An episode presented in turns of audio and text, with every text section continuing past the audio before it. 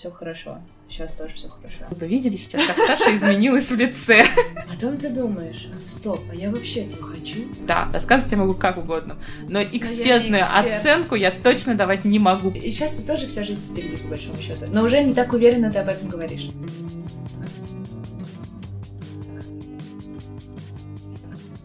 Всем привет!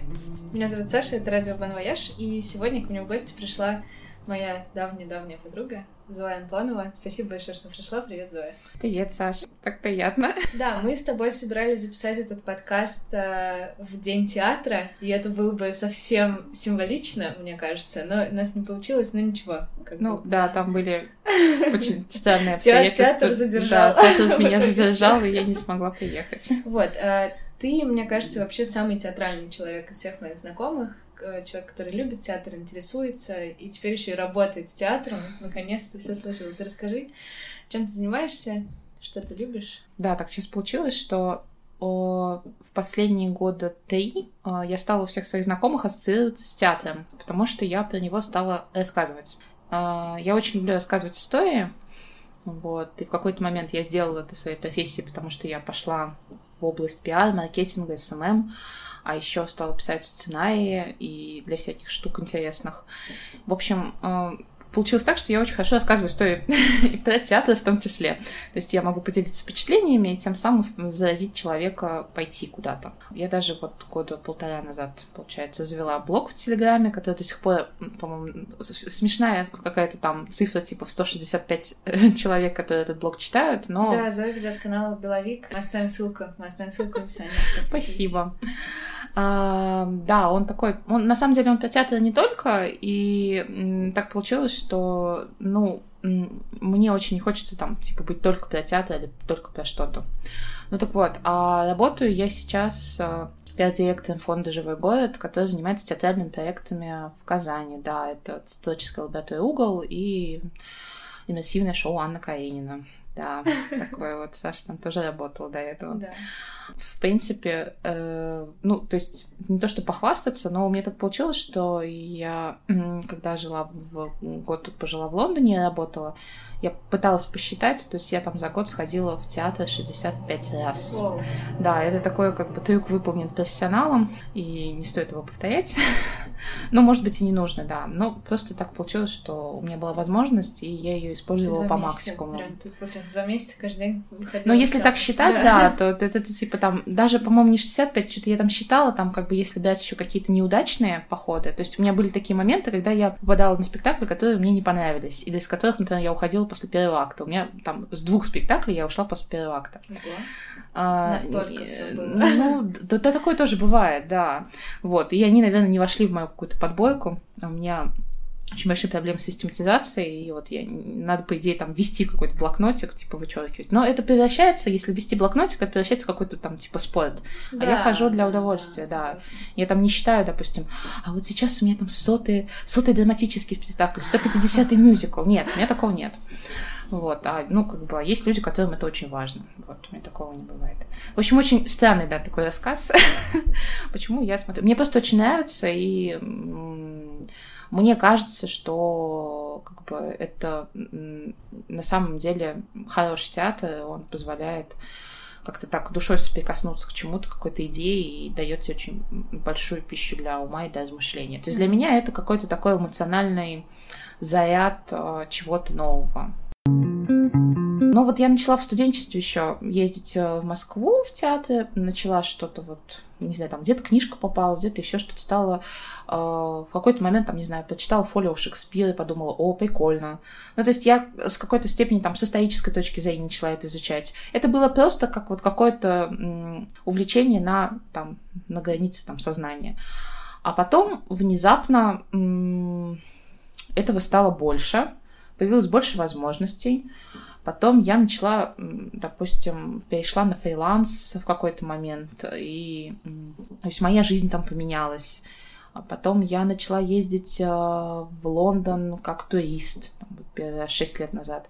Я поняла, что, о, прикольно, можно относительно дешево ходить в очень крутой театр. Ну, то есть ты когда, там, обладая так скажем, возможностями погуглить. Да, ты рассказывала, Да, да, что да, ты да. научилась находить какие-то Да, сумасшедшие да, да. скидки, чуть ли не даром ходить. Ну, не совсем уж даром, нет. Но просто как бы если переводить там на э, русские деньги, то есть, там, например, сходить в первый ряд э, хорошего драматического спектакля, где играет Дэвид Теннет, можно за полторы тысячи рублей. Обожаю. Вот. Только тебе для этого надо встать в 5 утра и поехать к 7, ну, то есть, ну, не, может, не в 5, там, к 7 утра там, к театру, и 3 часа В посидеть в очередь. очереди, да.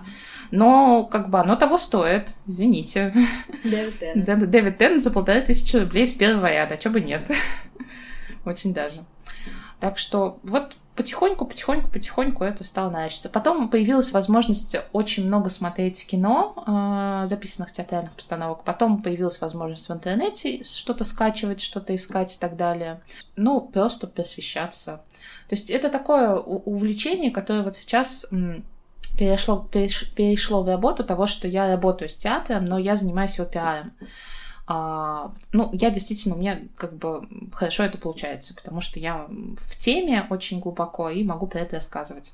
Но на самом деле я терпеть не могу что-либо продавать и не умею, но я создаю, видимо, такое впечатление, как будто я просто гений маркетинга. Вот, но нет. Мне кажется, это все сила хорошей истории. Да, Когда однозначно. ты не говоришь о том, что приходите, у нас классно, и все, и говоришь, купи, купи, купи, только купи.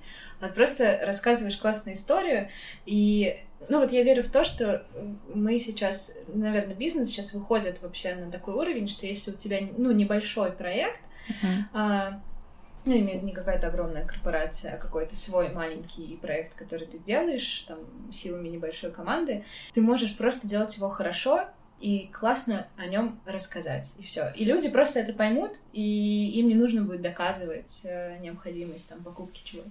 Ну вот я когда к тебе ехала, я в- читала, мне выпало в Инстаграме предложено почитать интервью с Николаем Куликовым. Это сценарист э, фильмов «Я худею» с Мгм. Бортич, э, «Движение вверх», «Легенда номер 17», чего-то там еще.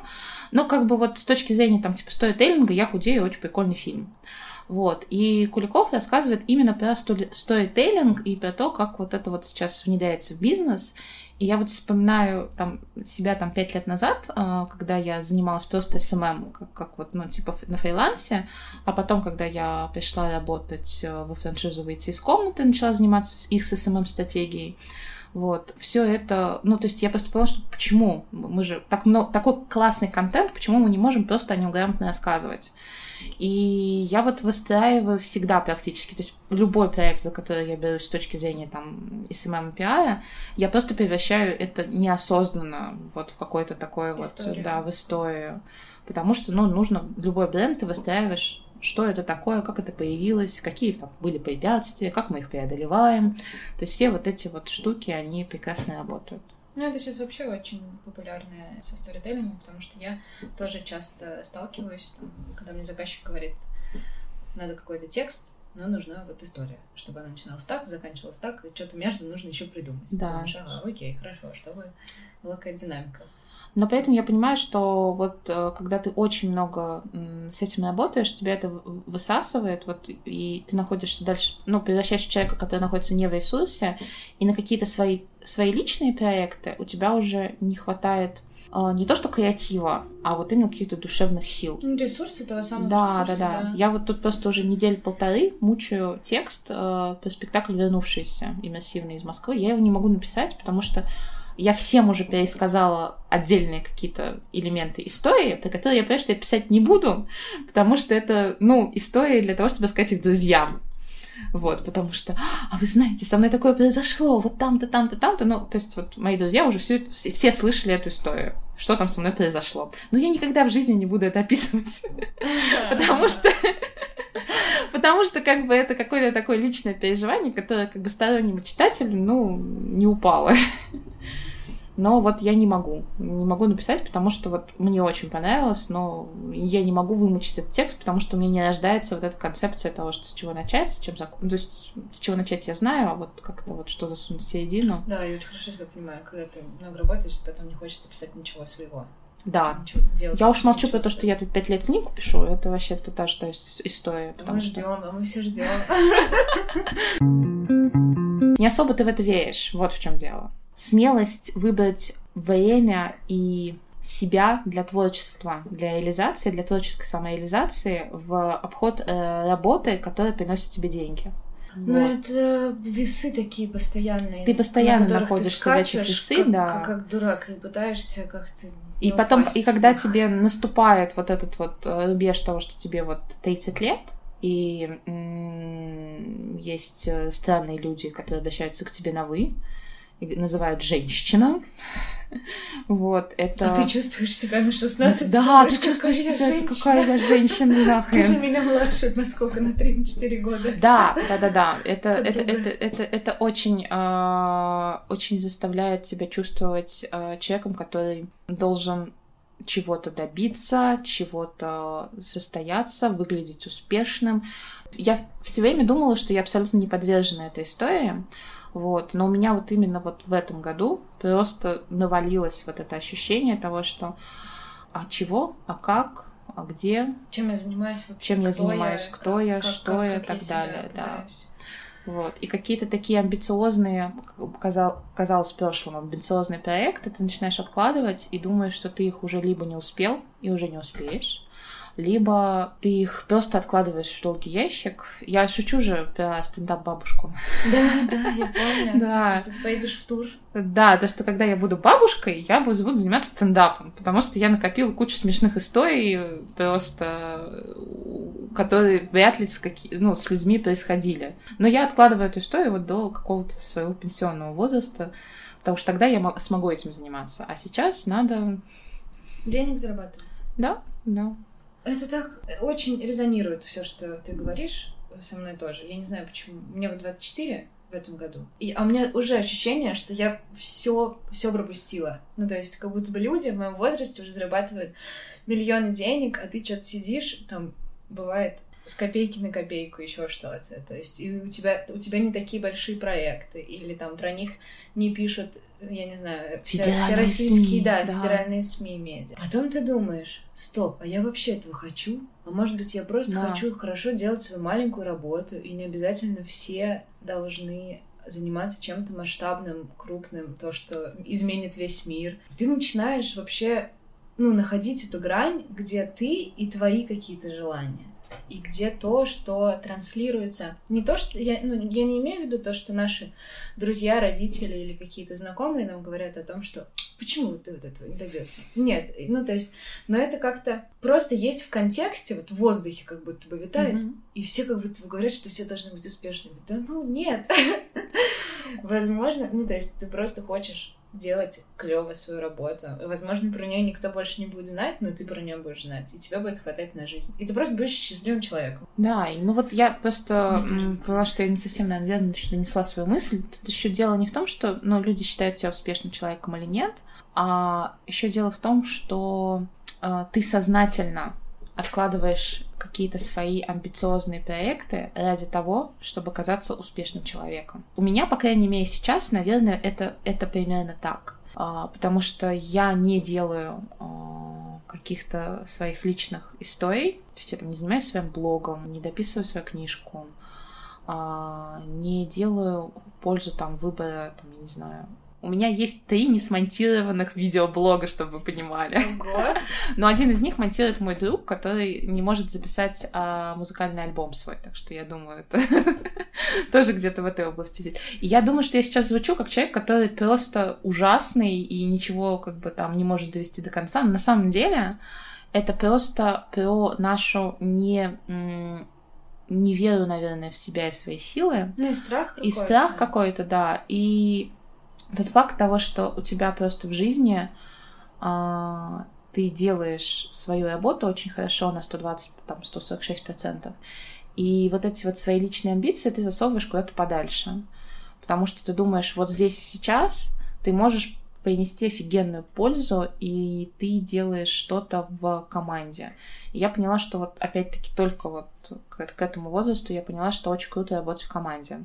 Я долгое время была абсолютной одиночкой, и я проработала три с половиной года в большой команде, но в которой было, наверное, только там двое-трое человек, которые были бы со мной на одной волне и когда могли бы что-то делать.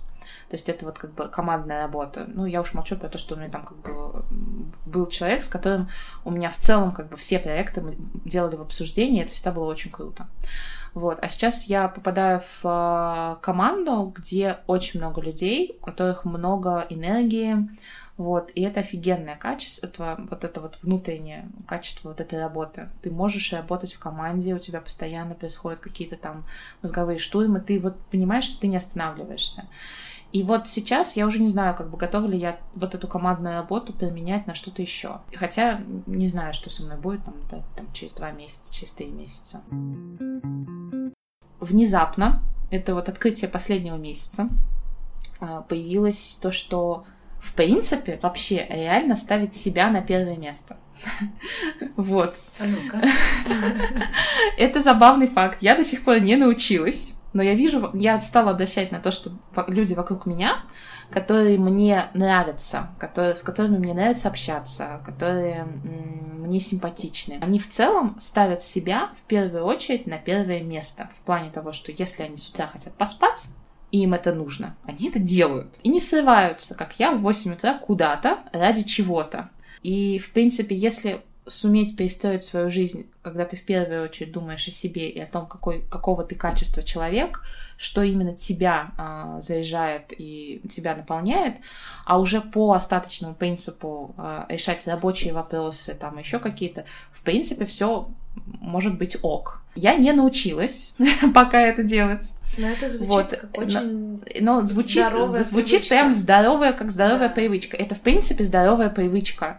И было бы здорово ее у себя выработать. У меня пока не получается. Но было бы здорово, если бы, я думаю, все-таки получилось. Хотя я прям делаю успехи в этом направлении. Отпустить себя там куда-то там с друзьями, а в принципе как бы больше общаться с друзьями, там, с семьей, с, для какого-то своего вот этого И ощущения. с самой собой. С самой собой, да. Потому Вот. что это время с самим собой, оно очень важно тоже. Ну, для меня, я вот не представляю другого отдыха чаще всего. То есть отдых может быть провести время с родными, с семьей, с друзьями, но мне там надо раз в неделю точно выделить один вечер, лучше два. Лучше два. Просто, ну, ты просто сам собой, ты что-то думаешь, там, вспоминаешь, как ты провел последние дни. Ну вот мне было, очень тоже это важно. так. И, и я иногда вот есть такое ощущение, то что вот этот вот э, вечер с самим собой, может быть, не только там вечер, может быть, какой-то там... Любой метайм, любой, вот это, да. да-да-да. А, мне раньше было за немножко стыдно за то, что я бездельничаю.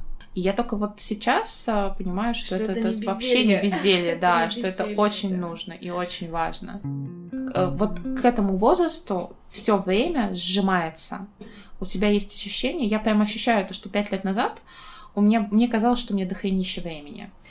Вот, Да. да. А 10 лет назад мне казалось, что э, времени нет совсем. И вот как, как вот я перешла от этого э, времени нет, время есть, и снова времени нет, я вот пропустила этот момент, я его не зафиксировала себя в голове. В декабре месяце того года у меня была такая история. Я ездила в Калугу на театральный фестиваль, а потом э, в Москве была на итогах театральной лаборатории практика постдраматурга в театре практика. И одним из перформансов на этом концерте, я не знаю, как это назвать, на отчетном вечере, вот, ни то, ни другое слово не подходит, конечно, но, в общем, в этот Ну, в день, смысле, да, да, да, в этот день а, был перформанс а, от а, группы талантливых девушек, куратором которых была Ольга Тараканова. Это имя сейчас, наверное, для тех, кто не читает о театре, вообще ничего не скажет. Но, в общем, Ольга Тараканова — это автор «Ножа», а, по-моему, у нее есть тексты The Village, а, у нее есть свой тоже блог в Телеграме, который называется «Пост-постдрама». Ольга, э, я один раз списывалась с ней в Телеграме, когда что-то советовала в Казань, когда она приезжала в Казань в угол, это я еще там не работала. Ну и в целом она казалась мне, типа, просто очень талантливой журналисткой. Она очень-очень-очень талантливо пишет про театр, про постдраматический театр, про современную оперу. В целом, я как бы наткнулась на ее канал даже случайно, и вот где-то около года ее читаю. И тут у меня случилось э, в практике, э, собственно, развиртуализация с Ольгой Таракановой. Я на нее посмотрела, и выяснилось, что в тот день Ольга Тараканова праздновала свое 20-летие. Вот. Чего? 20-летие. Ей 20 лет. И я поняла, что а, люди, которым 20, во-первых, могут быть настолько умными, талантливыми, одаренными и просто очень классными. А во-вторых, меня сломила просто вот моментально какая-то такая абсолютно моя личная несостоятельность. А, меня сейчас как... тоже заломала. Да, да, да, да. И как автора, и как творческой единицы, и как человек вообще, который что-то делает полезное в жизни. И мне вот в тот момент, э, когда я все это осознала, думаю, господи, какая она классная. Она действительно, ну, она очень талантливая девушка. Вот. А, но меня, конечно, это очень сильно подкосило, потому что я думала, я уже все, я уже ничего не успела, а, потому что нас разделяет там 9 лет, и я уже вряд ли уже что-то ну, успею. завтра можно ложиться в гроб. Да, да, да, завтра можно ложиться в гроб. Я, кстати, каждый раз э, думаю, что вот ты, э, я свои решения э, какие-то важные в жизни принимаю из позиции, э, что будет через пять лет. У меня э, такое очень важное решение было шесть лет назад, когда я очень резко поменяла свою жизнь, я полностью кардинально все изменила, вот именно потому что я задумалась и о том, что типа вот если я сейчас приму это решение, я сделаю вот так вот а, я там свяжу жизнь вот с этим, с этим, с этим, с этим, с этим человеком, там, с, этим, с этой работой и так далее, что со мной будет через пять лет. И я поняла, что ничего хорошего не будет. То есть я себя прям очень четко представила через пять лет вот в этой ситуации и поняла, что это прям, ну, как бы провал. Вот, я быстренько очень... очень... Вот, это, это причем этот эксперимент на самом деле вы, выбил меня в тот момент а, на два дня где-то. Но я помню, что у меня как бы решение пришло быстро, а потом два дня я об нем думала еще, потому что два дня у меня как бы вот этот мысленный эксперимент, он меня догонял. И потом вот еще одно такое решение я принимала в ноябре прошлого года, когда я, собственно, да, возвращалась из э, Лондона и как бы приняла решение, что я типа увольняюсь с той работы и как бы ищу что-то другое. И, и это был абсолютно идентичный вот на сто процентов мысленный эксперимент, потому что я поняла, что, э, окей, я себя вот так вот сейчас чувствую, вот э, в таких вот взаимоотношениях там с э, моей работой, там, с человеком, который является моим начальником, с той ситуацией, которая сложилась. Я думаю, что вот будет со мной через пять лет. И я поняла, что да, хочешь. да, я так не хочу, потому что, э, как бы, ну, опять-таки, ничего, ну, хорошего. ничего хорошего не происходит. Ты пытаешься определить, в чем именно ты Эксперт. максимально хорош и максимально эксперт. И я понимаю, что э, окей, я вот типа эксперт в том, как э, делать, как рассказывать по себе, о своем бренде и так далее, но э, я понимаю, что я не хотела бы быть экспертом только в этом. Но при этом как бы вот эту экспертную оценку, в чем именно ты эксперт, ты ищешь, постоянно ищешь и находишься вот в этом э, диком поиске. Окей, а в чем еще я могу разобраться? И самое интересное, что жажда э, исследователя у тебя э, не пропадает. Тебе вот не знаю, как, как мне кажется, у тебя то же самое. Да, и вот это вот среди наших знакомых тоже м, присутствует, когда тебе хочется во всем разобраться, тебе до сих пор интересно, как Классное там. детское любопытство такое. Да. Просто. Ну, оно с, с этого начинается. И мне потом... очень тяжело с людьми, у которых нет этого любопытства. Я думаю, тебе тоже. Мне я просто не понимаю, как так может быть. Меня пугают люди, которые говорят, ну мне особо ничего не, не интересно. интересно. И я думаю, как же так? Мир же такой большой, столько же людей, работ кино, театр, музыка, литература, и, да, как бы, и это я назвала сейчас только всякие культурные, гуманитарные штуки, да, там еще куча всего. Люди, я не знаю, физика занимается, чем путешествия. Ну, мир просто офигеть какой огромный. И ты можешь растеряться из просто из-за многообразия. Меня пугает равнодушие. Самое смешное, что мы тобой вот э, как-то так выстроили, что когда ты понимаешь ценность времени, ты начинаешь отсекать людей вне поля своего да. вот этого. И меня раньше это очень сильно задевало внутри. Я думала, что я делаю что-то не так. Ты думаешь, что ты плохой человек. Да, ты думаешь, момент. что ты плохой да. человек. Я до сих пор так чувствую. Ну, да. в смысле, я уже не думаю, я понимаю мозгами, что это не так, но чувствую я так до сих пор. И вот этот момент, когда ты начинаешь раздвигать э, свои рамки, э, того, ну, то есть свои границы, вот скажем так, ты начинаешь э, как бы минимализировать контакты. У меня был большой кризис, когда я вернулась в Казань в ноябре того года, и стала куча людей, которые хотели со мной увидеться, и я понимала, что я, типа, если я буду встречаться с людьми с 9 до 9 каждый день, я все равно не смогу это сделать. Со всеми. Да, и я начала отказывать людям, но я делала это по принципу того, что а, ну, окей, мы встретимся, что дальше? Про время. Я, наверное, только последние полгода, когда я выпустилась из универа и потом после этого как-то пришла в себя, я начала ощущать, что время идет. У меня дома постоянно висят какие-то планировщики, еще что-то, чтобы просто видеть, что дни, они проходят. Ну, прям вот мне нужно зачеркивать какие-то вещи, потому что если я, например, не буду этого делать, можно не заметить, как пройдет месяц, как пройдет да. несколько месяцев. Думаешь, а что я сделал? И ты когда начинаешь понимать, что время бежит, а кто-то в 20 делает, заканчивает лабораторию практики. Я как-то впечатлена, конечно, этой историей. И я до сих пор под впечатлением. Да, да. И хочется как-то уловить, ну, уловить все. И поэтому происходит вот этот, ну, грубо говоря, я сейчас показываю кавычки, э, от, ну, какой-то отсев uh-huh. людей, с которыми ты вроде как-то, ну, в фоновом режиме как будто пообщался, но никогда не задавал вопрос, зачем. Ну, очень страшно становится. Я недавно подумала о том, что э, если раньше четыре года назад, я подумала, да у меня еще вообще вся жизнь впереди. И сейчас ты тоже вся жизнь впереди, по большому счету. Но уже не так уверенно ты об этом говоришь. Да. Потому что ты, ну, невольно занимаешься самым дурацким занятием, сравниваешь себя с другими людьми, хотя ты ничего о них не знаешь, mm-hmm. кроме там картинки в Инстаграме, но так или иначе очень сложно от этого делать. И ты думаешь, блин, у меня уже нет поблажки. Вот, на возраст. Да. Ты уже, ну, то есть уже многие люди в этом возрасте, ну, те самые эксперты в чем-то. Ты думаешь, окей, я в чем эксперт? Ну вот немного в этом, чуть-чуть вот тут я что-то разбираюсь, и ты понимаешь, что, блин, надо, наверное, как-то еще в чем-то где-то научиться разбираться, что-то делать. Но я еще вот что поняла, и поняла, что хочу об этом это поговорить. Это на тему, опять-таки, возвращаясь к экспертности, а, люди, с которыми я сталкиваюсь по жизни, и которые кажутся мне наиболее успешными, наиболее, я не знаю, людьми, состоявшимися в каком-то деле, как бы банально это ни звучало, это люди, которые а, там всю жизнь бьют, ну, пускай там даже если им 20, но они там последние два года бьют в одну цель. Те, кто в театр, в театр ходят, по театру читают и так далее, наверняка слышали фамилию Виктор Вильса, mm-hmm. который, человек, который выпустил сейчас э, как это говорит, первый не стыдный фанфикшн, а, о, господи, фанфикшн, нон-фикшн.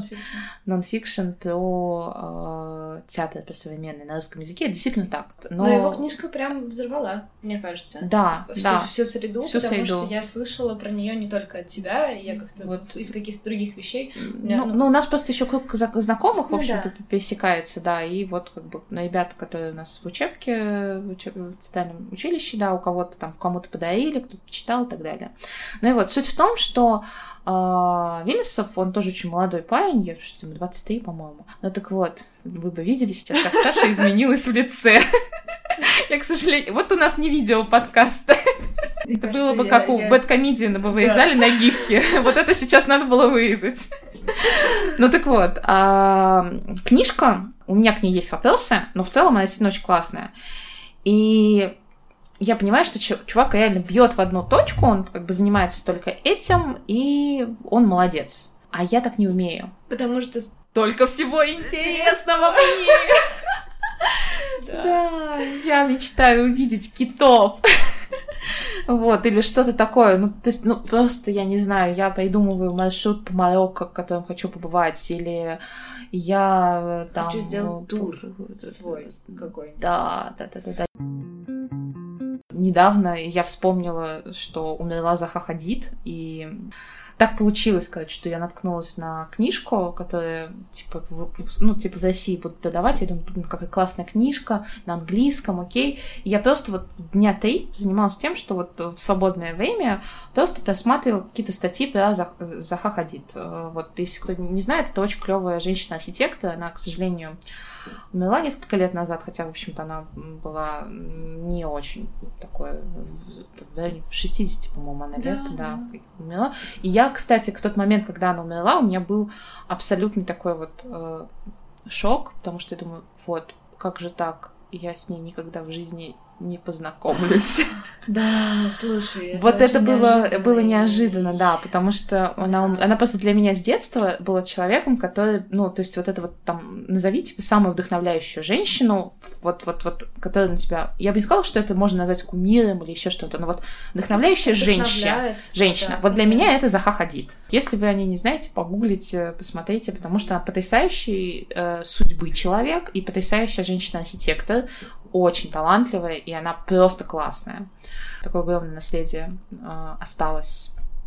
И я вот могу, например, у меня бывает краш на архитектуру жуткий, потому что если бы у меня было время, я бы еще успела стать архитектором. Если бы у меня было время, я была бы, я бы очень хотела там типа снова играть на скрипке. Uh, хотя нет, окей, на скрипке не хочу, на фортепиано хочу. Нет, я просто вспомнила, что, ну... Наверное... Я бы пела, я бы, я бы пела вот. Да, да, да, да, да, да, да. Меня постоянно называют от того, чего, как, как круто, как, как много всего можно попробовать.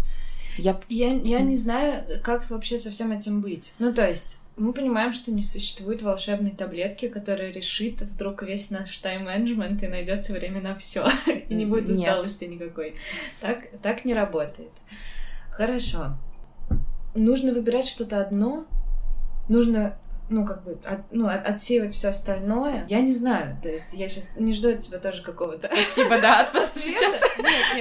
Нет, нет, Саша начинает задавать вопросы, я понимаю, что я не могу на него ответить. Да, в такой же ситуации абсолютно. Но я не знаю. Может быть, там, спустя какое-то время будет происходить точно так же, как э, там происходит сейчас с людьми, да, с какими-то, или с книжками и фильмами, которые ты не досматриваешь и не дочитываешь, если тебе они не нравятся, потому что, да ну нафиг, времени жалко, вряд ли там на оставшихся, как, да. Какая-то, да, будет... Что-то вдруг изменится, да, и случится катарсис, нет.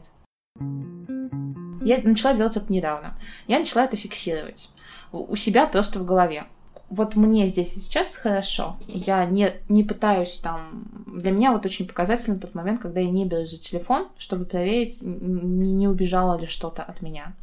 Вот. И сравнивая себя там в полгода назад, я вот в сравнении расскажу другой случай. 2 а, ноября прошлого года, за день до отлета из Лондона, я ходила на э, спектакль, неудивительно. Вот. Э, я ходила, во-первых, на него по приглашению, что было приятно. Вот, э, приглашала меня сотрудница Национального театра в Лондоне. Спектакль называется Хейтстаун. Э, это типа э, как город Аида. Это, это про Орфея и Ведику на новый лад. Это мюзикл, но он такой очень качественный, такой джаз-сол. Э, он дико красивый.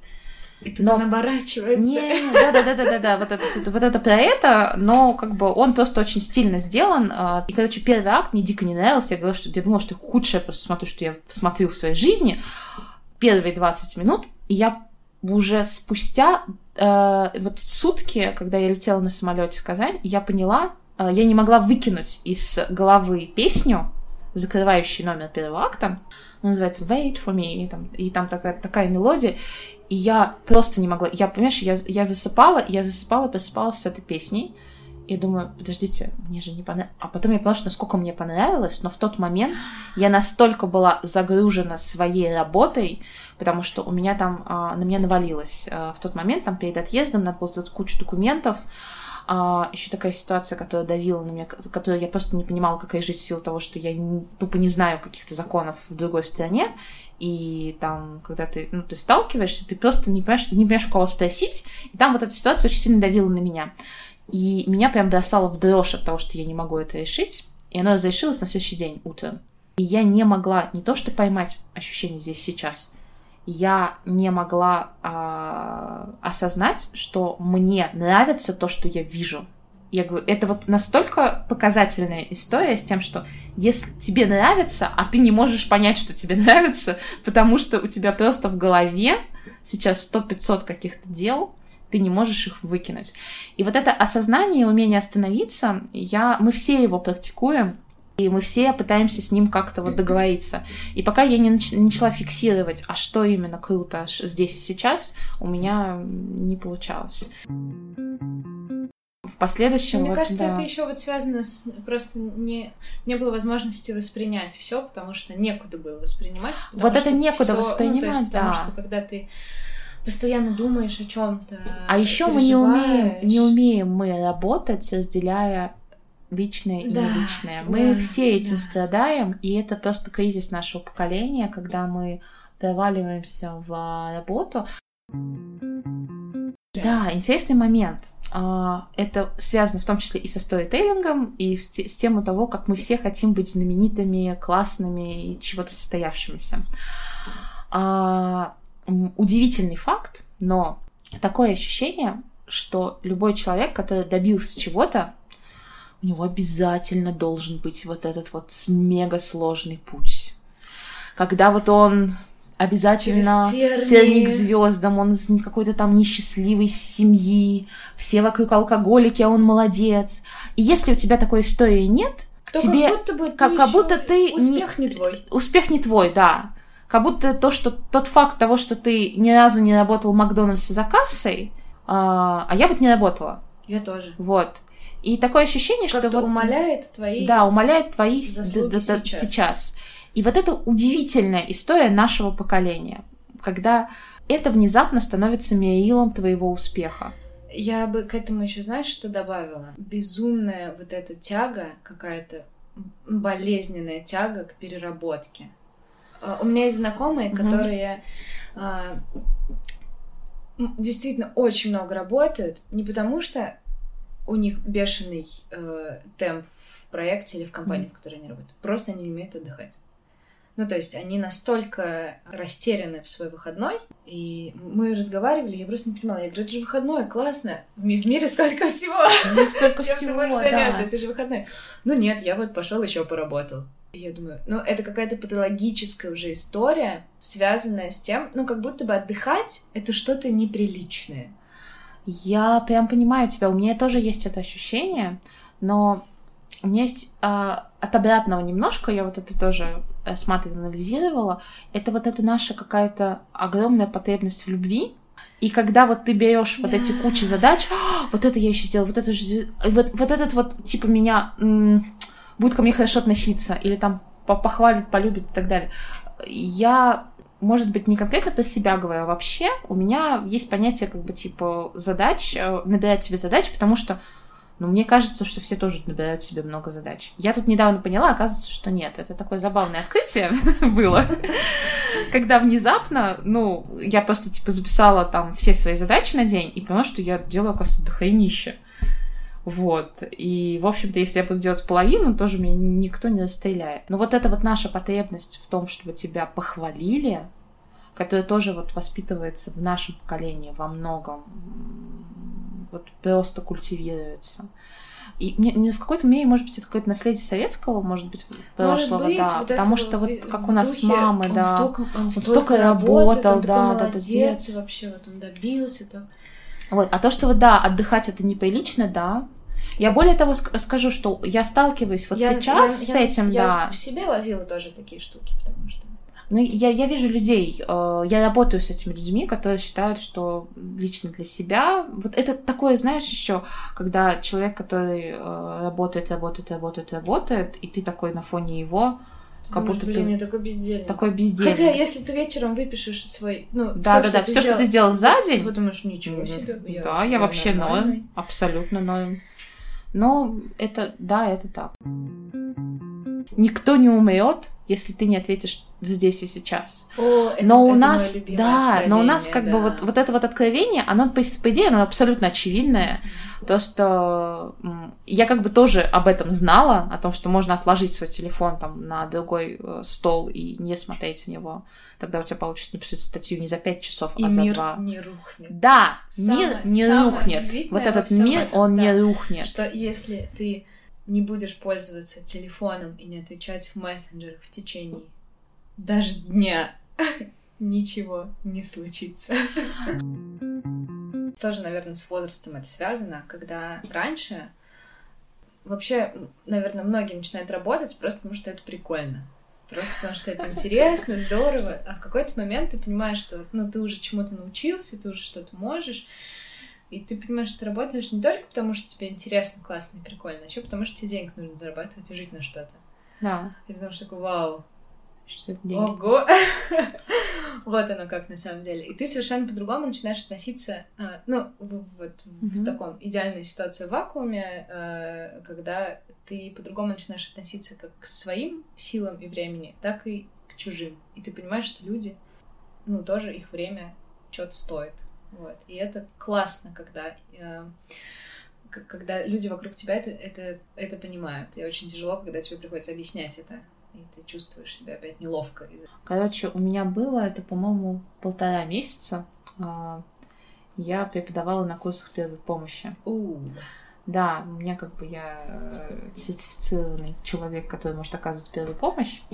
Как-то вот так в жизни у меня повернулось. Был, был, был момент в моей жизни. Вот. И просто там я пошла какое-то дополнительное обучение. Там нужен был именно тренер. А как бы, ну, учить я умею. Вот тут у меня большой опыт в этом. И ко мне на вот эти курсы, они были такие, знаешь, там типа к 8 утра надо было поехать, и с 8 до 12. То есть я делала это перед основной работой. Я приезжала там типа три раза в неделю. А, был вот такой вот там, проект, и туда приходили а, очень разные группы. Там были какие-то преподаватели, были сотрудники скорой помощи, которым я не понимала, зачем я нужна, они, по-моему, сами с усами. Но там просто как бы там система обучения такая, ты учишь а, сердечно-легочной реанимации, и, то есть, типа, каким-то таким а, очень вещам, типа, как вытаскивать человека из машины. А уж про сердечно-легочную реанимацию, то есть, вообще, как бы там не всегда учат. Вот. И я, я, я не врач, я не умею ничего, типа, лечить, но вот, короче, я, Я, знаю, что я умею... можно напевать песню Stay Alive. Да, да, да, да, да, Stay Alive, это все про это же, да, это очень, это на самом деле очень прикольно. Да. Вот, но в смысле, как бы, я могу не растеряться в случае, если там кто-то попадет под машину, да, кто-то кому-то станет плохо. Ну так вот, и вот я на протяжении этих полутора месяцев а, мне было там неплохо очень платили, то есть это была такая вот история, прям четко понятно, типа ты пришел, отработал столько-то часов, получил за это столько-то денег. И реально был, мне эти деньги очень в тот момент помогли. Вот. Но я осознавала вот для себя, что я прям отрабатываю эти деньги. Вот когда ты делаешь, типа, кучу задач на протяжении, там, не знаю, 8 часов Да, рабочего я дня, поняла, я Да, поняла, о чём а тут ты говоришь. 4 часа, и ты прям на 100% отработал все деньги, Да, которые тебе за это да, заплатили. да. Это прикольное ощущение, и я вот пытаюсь, э, я часто вспоминаю про этот опыт и пытаюсь себе культивировать эту историю с тем, что ты, э, ну вот как бы, чтобы тебе не было стыдно за то, что ты делаешь, что ты реально там типа вот, ну, отработал эти деньги. И если ты, допустим, в середине дня на два часа, если у тебя там какой-то подвижный график, пошел в кино и вернулся и продолжил что-то делать, ты как бы все равно вот э, как бы ну не потерял в качестве своей работы. Или точно так же, допустим, ты поехал с кем-то на встречу, о чем-то договориться, и это тоже качественное время. И я пытаюсь вот как бы внутри себя как бы, ну, вот эту историю перерабатывать. Потому что для меня вот та работа про обучение, как, как, как доставать людей из э, машины покореженной, он такой, ну вот это же супер нужно. И вот ты вот, ты вот на протяжении вот этого часа прям был супер важный, супер нужный. А, ну, что вот эти вещи, они тоже как бы какие-то стоящие. Вот, это интересный опыт. Это понятный процесс. Да. Типа ты пришел в 8 до 12, ты рассказываешь, Показываешь. показываешь и учишь кого-то. Вообще процесс обучения один из самых понятных. Я Да. вот тоже поняла, что когда у меня есть группа по английскому, это самый, любим... самый любимый род занятий моих. Потому что я прихожу, я знаю, что я сейчас буду делать полтора часа, я знаю, к чему это должно привести, я понимаю, что должна получить я, что должны получить люди, с которыми я занимаюсь. Я потом за это получаю денег. И ты думаешь, все понятно. При этом мы живем в очень классное время. Мне тоже так кажется. Вот. Когда у нас есть возможность выбирать, чем мы хотим заниматься. И как-то, ну, больше возможностей, чем, например, у наших родителей, Да. которые не могли сорваться, все бросить и резко удариться в другую сферу, потому что сегодня, если мы действительно этого захотим, по большому счету, По большому счету мы, можем это сделать. Да. Можем выйти из дома и уехать в другую Да. страну. Да. Я надеюсь, что как-то кризисные состояния все, они будут переживаться нами просто чуть легче, чем могли бы. Спасибо тебе. Спасибо тебе. Молодость — это секрет. Молодость — это загадка. Молодость — это бензин. Молодость горит без остатка. Молодость — это секрет. Молодость — это загадка. Молодость — это.